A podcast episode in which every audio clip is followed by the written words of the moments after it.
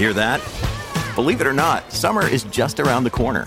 Luckily, Armorall, America's most trusted auto appearance brand, has what your car needs to get that perfect summer shine. Plus, now through May 31st, we'll give you $5 for every 20 you spend on Armorall products. That means car wash pods, protectant, tire shine, you name it. Find out how to get your $5 rebate at armorall.com. Armorall, less work, more clean. Terms apply. You're listening to a flash briefing from MLive with your host, Jessica Shepard. This is Michigan News from MLive for Monday, October 18th, and I'm Jessica Shepard. Experts say Michigan is unlikely to see natural gas prices soar as high as other areas of the U.S. Governor Gretchen Whitmer signs a bill to allow Michigan car dealerships to have more flexible hours, and the Detroit Lions are the last winless team in the NFL.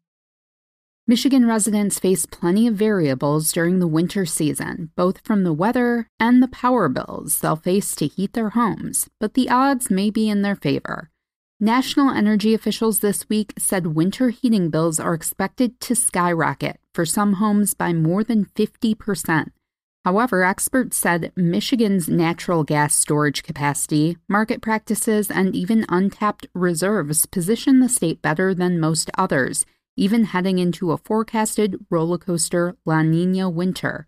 Michigan has the most storage in the United States for natural gas, so we are really well positioned to be insulated from any price spike due to weather or supply shortages, said Nora Quilico, sales forecasting manager for the Michigan Public Service Commission. Reserves can absorb the financial shock of spiked demand when extremely cold weather lures homeowners to crank up their thermostats Utilities in Michigan just open up the gates to meet the need, officials said. Both consumers and DTE Energy officials said they will insulate their customers from market fueled price increases through reliance on vast reserves held in storage facilities, among other measures.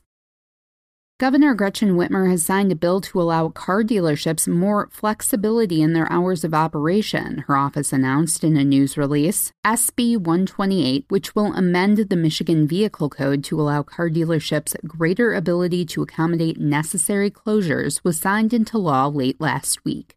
Currently, Michigan car dealerships must be open for at least 30 hours each week for 52 weeks each year.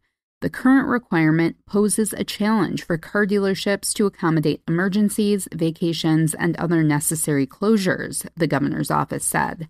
Under the recently signed legislation, new and used car dealerships can be open for less than the current 30 hour minimum for up to four weeks each year.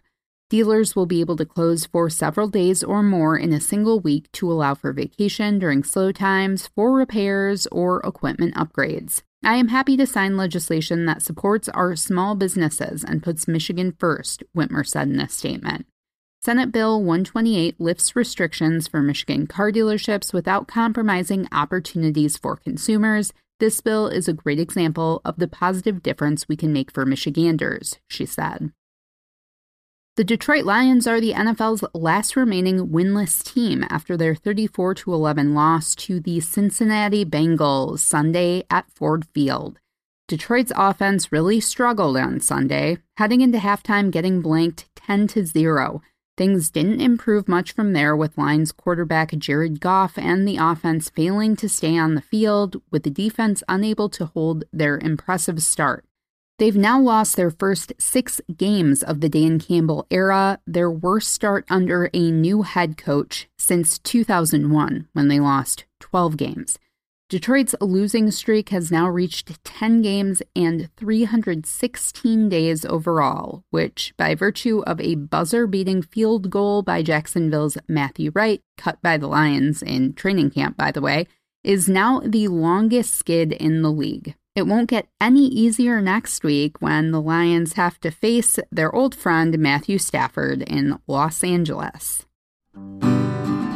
You can always find the latest Michigan news by visiting mlive.com and make sure to follow us on Facebook, Twitter, and Instagram. And if you like podcasts, so you can find ours at mlive.com slash podcasts. We'll be back here tomorrow with more Michigan news from MLive. Thanks for listening and have a great day.